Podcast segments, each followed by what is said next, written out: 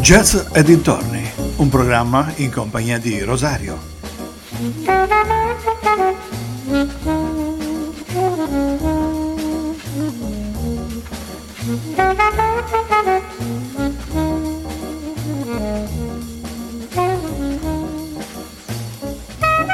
Cari amici vicini e lontani, un ben ritrovati ad una nuova puntata di Jazz e dintorni. Oggi mercoledì, siamo quasi all'ultimo mercoledì del mese di ottobre. Vi annuncio che ci sarà una sorpresa oggi, verrà un ospite a trovarmi, non è ancora arrivato, però preparatevi perché ci sarà un ospite. Allora, noi stiamo continuando a fare il nostro miscuglio magico e, come nelle puntate scorse, io cosa faccio? Prendo dei CD dal mio archivio e ne faccio ascoltare i brani e ne parlo un pochino degli artisti che lo hanno realizzato.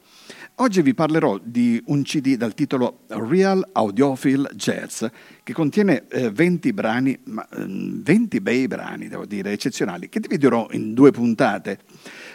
Direi allora stasera di partire subito con il primo brano, che è interpretato da Roy Brown, che è nato a Indianapolis nel 1926, è stato un contrabbassista statunitense di musica jazz, un posto di rilievo nella vasta schiera dei pittsburghiani, assieme ad altri musicisti jazz di prestigio, fra i quali Earl Garner, Kenny Clarke, Mary Lou Williams. Fa parte anche a Oscar Petford, Claudia Mungus e della generazione dei bassisti allievi di Jim Brown. Allora, ascoltiamo Ray Brown con questa Blues for Grouting.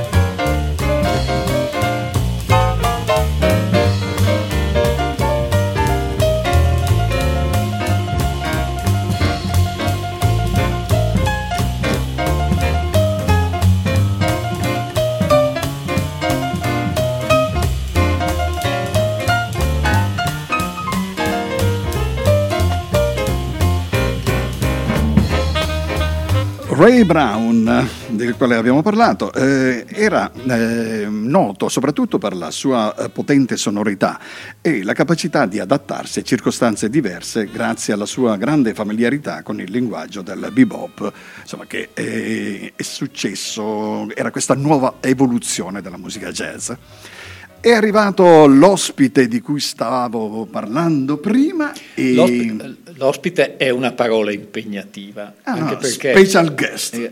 Come Phileas Fogg in Il Giro del Mondo in 80 giorni sono arrivato al 18° rintocco delle 18, però tu eri già partito. Il traffico si sa, per chi viene da fuori, insomma. James Taylor diceva damn a traffic jam. Mannaggia, io sono abituato a ben altri orari. Quindi non state ascoltando Ram? No, no. Perché... Per fortuna per voi state ascoltando un programma serio, preciso. E quindi le due voci questa volta si intrecciano al contrario. Assolutamente. Purtroppo io non posso fare le veci tue di super tecnico della regia perché, ahimè, come voi sapete, a stento so come si accende il telefono. Cioè mi date un'indicazione e tutte queste diavolerie non le conosco. Però ascolto con sincero interesse questo disco Audiophile for Jazz. Sì, l'ho trovato, mi è piaciuto. Anzi, Jazz for Audiophiles.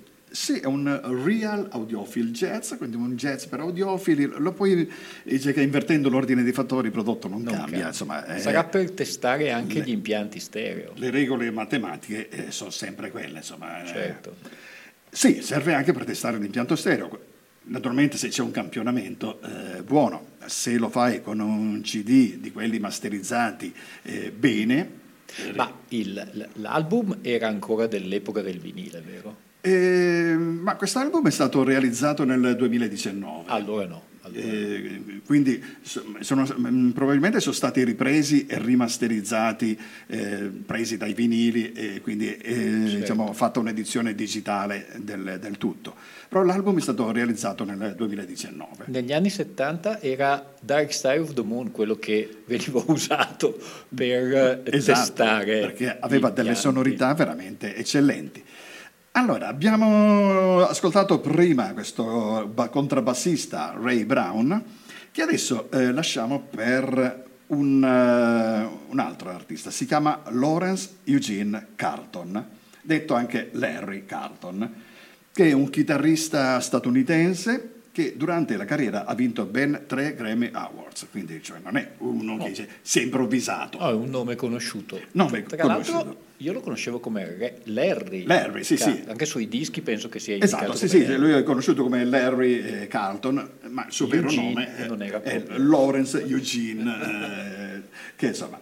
Carlton iniziò a suonare la chitarra a ben 6 anni, poi... influenzato da altri chitarristi come Wes Montgomery, tanto per citare uno, si è dedicato anima e corpo a questo strumento. Allora direi, ascoltiamo subito il brano di Larry Carlton. Questo è Upper Cairn, Larry Carlton.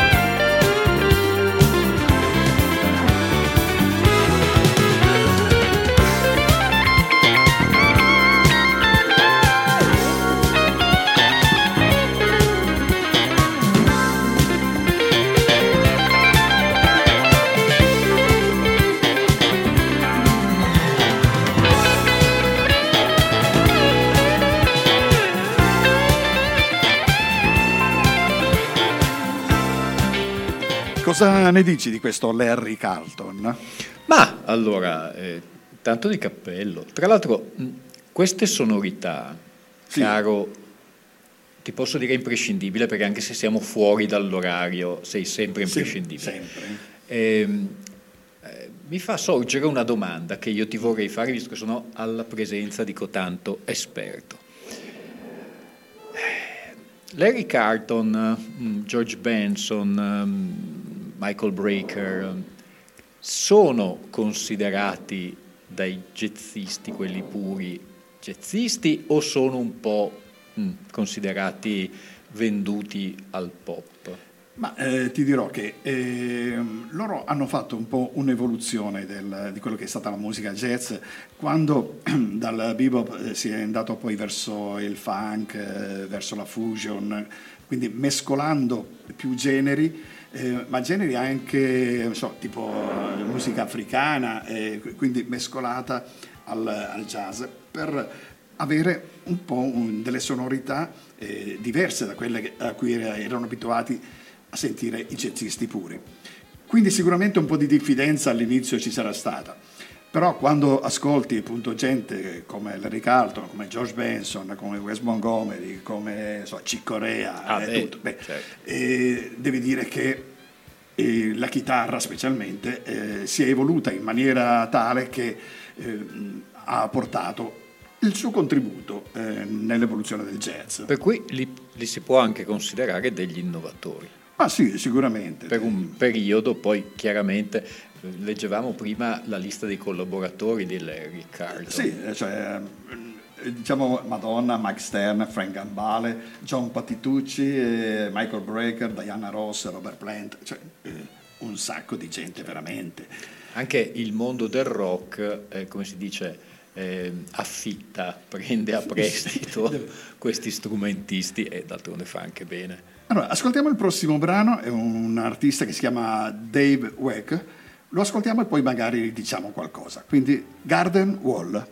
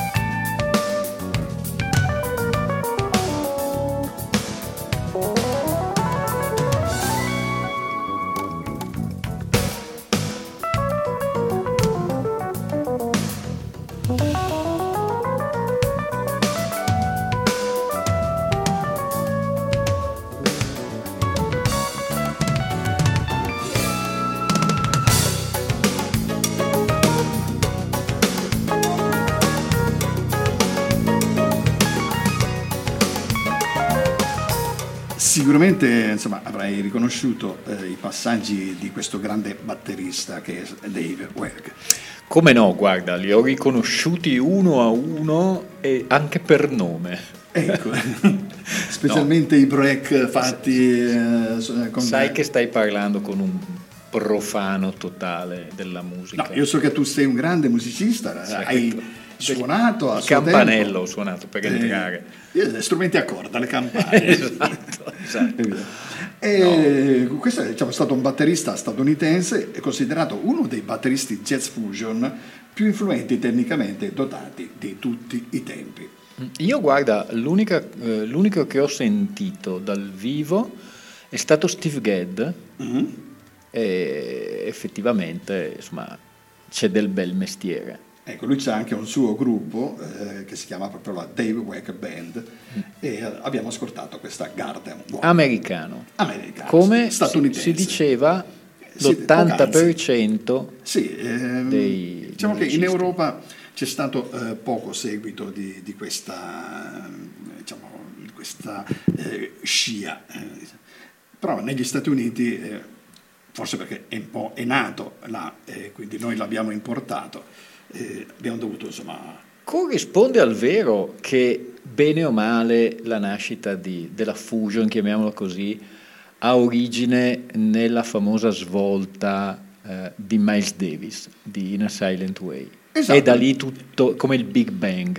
Ne da parlavamo tutto... giusto qualche tempo fa. Certo, me lo ricordo. In una delle tue puntate. I figli di Miles Davis. Andiamo adesso a un altro artista. Lui è un pianista, ha iniziato a suonare piano a 4 anni. Dico, come si fa a cominciare a 4 anni? Come una bestialità, come Mozart. Forse. Come Mozart. Ma guarda, io sto... guardando un po' i miei figli, ti iniziano al social TikTok. Ecco, sto vedendo dei video con dei musicisti in erba che hanno dai 4 agli 8 anni, che veramente fanno barba, pelo e contropelo. Ma se mi permetti, questo per dire la pochezza del background che abbiamo, a me quando si parla di TikTok fa venire in mente le palline TikTok che erano una cosa tipo dell'estate del 71 sì. Che rompevano l'anima a tutti, erano 2 palline di legno che facevano TikTok. Ecco, a me viene in mente solo quello, figurati un po'. Ascoltiamo un altro brano, questo si chiama Tokyo Blues, quindi dovrebbe avere delle influenze nipponiche, ma però lui è Mark Lidl.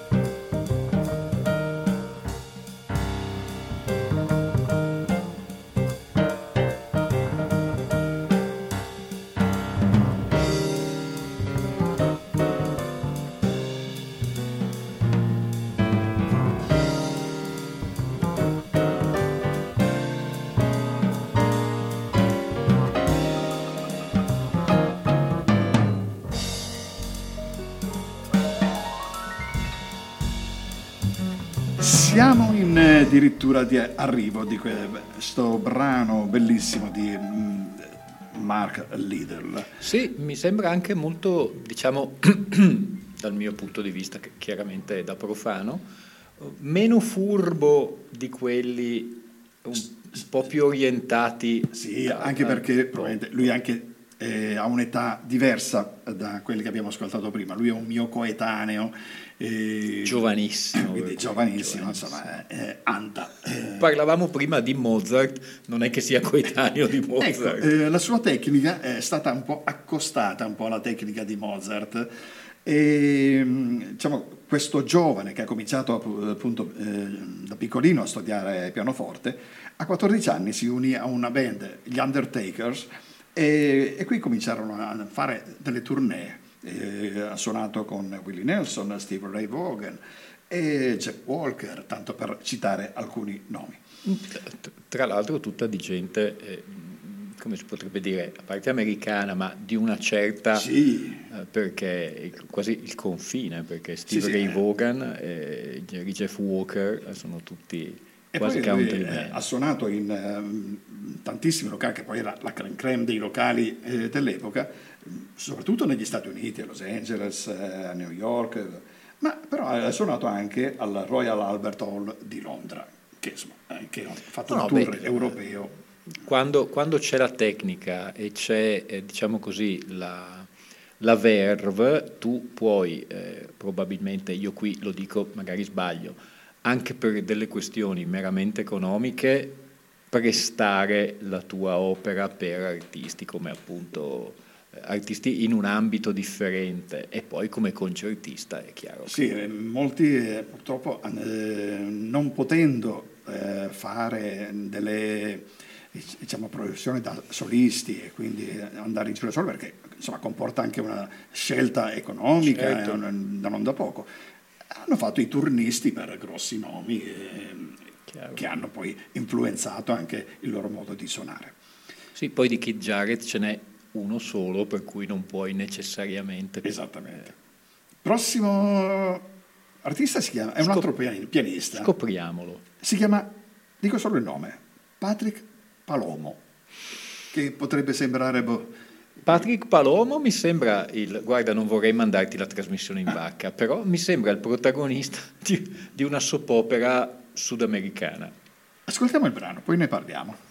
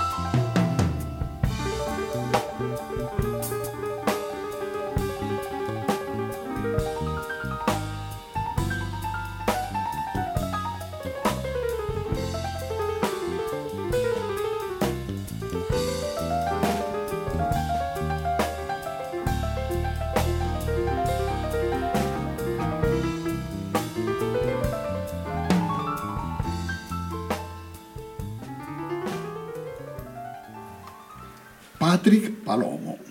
Dicevamo che lui era uno che aveva studiato a Guam e si era un po' fermato studiando proprio con uno dei più grandi chitarristi di Guam come Forrest Harris. Palomo è diventato un pianista jazz molto affermato dopo aver incontrato il musicista Vic Perez, che suonava alla Thomas Supper dei Fuita Hotel. Sicuramente Sud America. Sud America, beh, Perez. Okay. Niente soppopera, ma Sud America ci siamo lì. Questo brano si chiamava Saganoyon Ding, sembra quasi un cinese. Ah sì, però, guarda, sai che non voglio assolutamente entrare nell'ambito tecnico perché non ho le capacità e né la voglia e non sono così arrogante. Sono sensazioni che danno e queste sono proprio, come si potrebbe dire, quasi fosse la colonna sonora di quelle scene, appunto, non so, alle Florida Keys, in sì. Florida, a Cuba, in quella fascia centroamericana, dove c'è il pianista che intrattiene in questi locali dai nomi esotici. Da un pianista maschio passiamo invece a una pianista femmina, e si chiama Danny Bartium e ci fa ascoltare una sua versione di Blue Moon.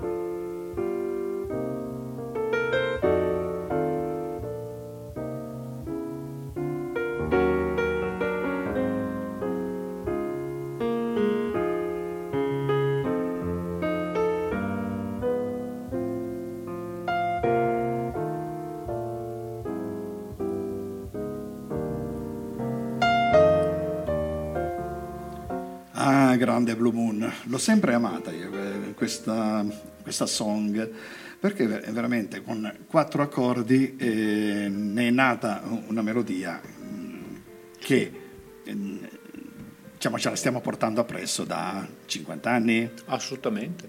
Poi si presta a qualsiasi genere di ritmo, ambientazione, dal doo-wop al pop, al jazz. E Danny cominciò a suonare con suo padre, che era musicista anche lui, insegnante, compositore, e fece in modo che Danny fosse esposto ai suoi primi suoni romantici con Bach, Chopin, così. E poi negli anni 40 si trasferì a San Francisco e lì cominciò invece tutta la sua carriera, dove il jazz prese il sopravvento alla musica classica. All'età di 25 anni ha insegnato, ha cominciato a insegnare e si sta dedicando alla composizione, all'arrangiamento, pur continuando ad esibirsi dal vivo. Quindi, diciamo, un artista ancora in attività. Sono 18:39. Jazz e dintorni. Con Alfio Azzanna. No, non esageriamo. Jazz dintorni con Rosario Puma che merita i ringraziamenti miei, perché come mi dici spesso tu per Random Access Memory, ti ringrazio che fai conoscere degli artisti un po' desueti, nel senso che non sempre, anzi quasi mai, si sentono alla radio. Esatto. E uno scopre cose nuove. E tante volte si fa anche fatica a trovare delle notizie su alcuni artisti, perché proprio essendo solo di nicchia non c'è il portare a parlare di loro, certo. Sono artisti, quindi bisogna essere bravi a andare a curiosare nei vari siti per cercare di estrapolare qualche notizia che altrimenti non riusciresti ad avere. Sentite e fate sentire Jazz e dintorni, è perché fondamentalmente è una trasmissione che vi, come si potrebbe dire, riempie la vita di nozioni nuove e di artisti nuovi che voi andrete a scoprire, perché secondo me la scoperta è sempre una gran bella cosa.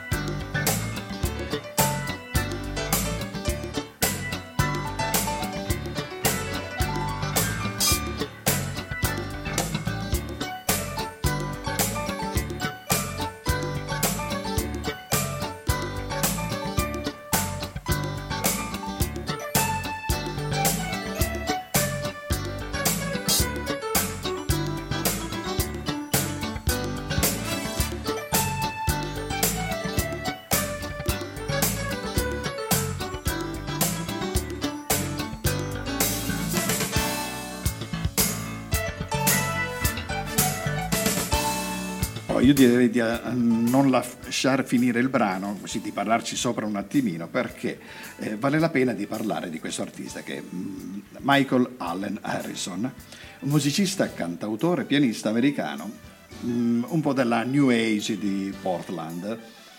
Michael ha iniziato a suonare il pianoforte all'età di 6 anni, è stato spinto dalla madre che pensava che suonare il pianoforte lo avrebbe aiutato a superare la sua timidezza, e devo dire che è stato così.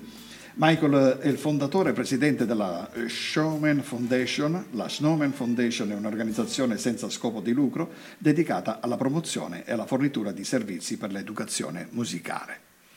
Bella cosa questa. Bella, mi piace che è stato spinto dalla madre, non si sa dove, dalla finestra. No, ma mi piace questa storia dell'educazione musicale. Ah beh, direi che, guarda, recentemente, la settimana scorsa, ho visto una trasmissione su Rai Storia del 1972 di...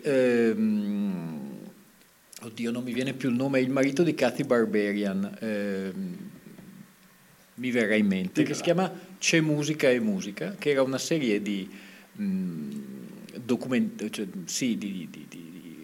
inchieste, diciamo così, di questo musicista contemporaneo a Luigi Nono, così, e spiegava fra le varie cose l'insegnamento della musica, e l'insegnamento della musica in Italia, ahimè, è sempre stato un po' reietta, un po' scarso, perché, cioè, vedo che anche nelle scuole medie fanno suonare il flautino, sì, anzi il più delle volte l'insegnamento della musica nelle scuole allontana più che avvicinare, sì. A meno che non ci siano, ci sono sempre le degne eccezioni degli insegnanti che invece fanno apprezzare, ma il più delle volte appunto il flautino, lo xilofono.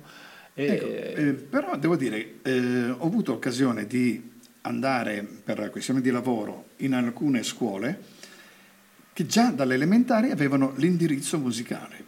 Adesso sì, come i licei. Se qualcosa si sta muovendo. Non c'erano più solo quelli che suonavano il flautino oppure lo xilofono, come hai anticipato tu, ma suonavano altri strumenti veri, cioè la chitarra, suonavano le percussioni, certo, il pianoforte, quindi tanta roba. E quindi tanto di cappello a chi ci dà questo aiuto. Andiamo ad ascoltarci adesso Victor Feldman, questo brano Serpent's Tooth. Beh, lui è un percussionista britannico, quindi ci allontaniamo un attimino da quello che sono gli States per passare in Europa. Ascoltiamolo e dopo ne parliamo.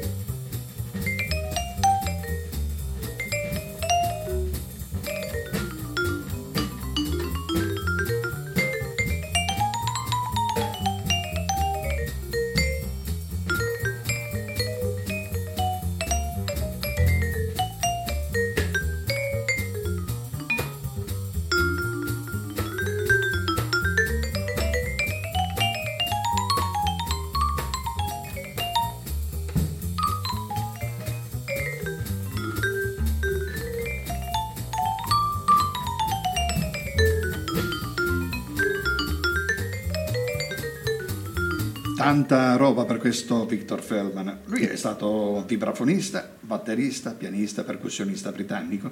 Ha iniziato a esibirsi professionalmente durante l'infanzia, guadagnandosi poi il plauso dalla scena jazz britannica negli anni seguenti.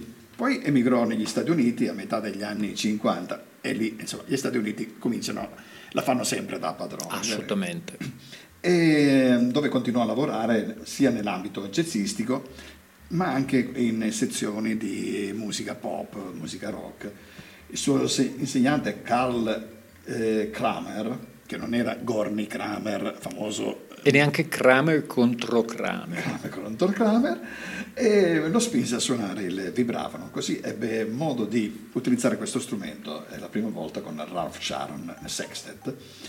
Abbiamo ascoltato... Due cose però ti devo dire. Innanzitutto perché sennò le mie sinapsi diventano matte. Luciano Berio. Parlavo di Luciano Berio, marito di Cathy Berberian e collega di Luigi Nono e di Maderna. Tanto per dire, andateli a sentire, sono compositori contemporanei del secolo scorso, molto bravi. Seconda cosa, a me il vibrafono come strumento piace. Da Lionel Hampton al Modern Jazz Quartet è il genere che proprio a me rilassa e piace. Sì, sempre da profano però. Il vibrafono, ho cominciato anch'io ad apprezzarlo con Lionel Hampton. Voi un po' per la sua simpatia, voi per la bravura. Un giorno, caro il mio Rosario, porto una versione di Stardust fatta dal vivo con la Lionel Hampton Orchestra nel 47, una roba così che dura 12 minuti di assoli di vibrafono, di sax, di tromba, di trombone, una chicca, però dura 12 minuti, bisogna avere tempo. Faremo la famosa nostra trasmissione insieme. Sì, la prossima trasmissione che faremo, non facente parte né del RAM né del jazz e dintorni, sarà un mix di ambedue le cose. Andiamo un'altra artista, Isla Ekinger. Non pervenuto questa volta. Ma anch'io, guarda, poche robe ho trovato di questa artista. È perché tu vai sempre a scavare. Ah, è una donna. È una donna, sì. No, forse è un uomo, no, è un uomo. Anche... Sai che adesso va di moda il gender. Sì, allora ci sono notizie discordanti. Perché ho capito. Su un sito si parlava di una bambina, di un'artista femmina. E poi andando a scartabellare altri siti, dice era un bambino. Non siamo antichi. No. Diamoci al futuro, si vede che è partita così e finita cos'ha, o viceversa. L'importante è che suoni bene. L'importante è quello. E anche lei è stato un bassista. Ecco, qui siamo in Svizzera. Isla Ekinger, lei era svizzera e da bambino suonava anche il violoncello, poi da adolescente passò al trombone, cioè un continuo mutamento di strumenti. Sai com'è? Forse dalla isla Isla Bonita. Ascolta, non addentriamoci. Prima di far scendere il livello della trasmissione, che è partito bene, probabilmente è la mia presenza che lo abbassa. Non addentriamoci in questo vespaio. Ascoltiamo. Quotation, Isla Ekinger.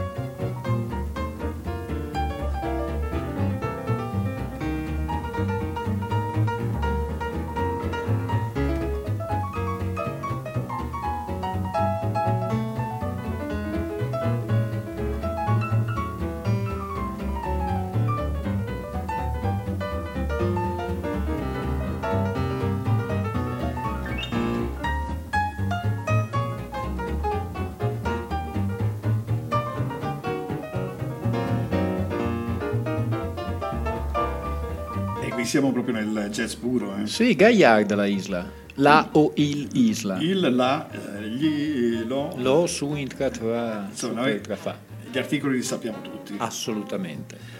Oh, sai che siamo quasi addirittura d'arrivo. Ma caro mio, il tempo passa quando ci si diverte, se si è in compagnia anche meglio. È vero, perché il prossimo artista, visto che ci siamo spostati leggermente in Europa, no? Abbiamo parlato del britannico, del svizzero, il prossimo è tedesco. Anche se il suo cognome McDowell potrebbe essere, non è molto tedesco, non è molto più scozzese, tedesco. Però lui probabilmente sarà uno di quelli, un oriundo tedesco, che è parte integrante della scena musicale smooth jazz, New Age, anche lui.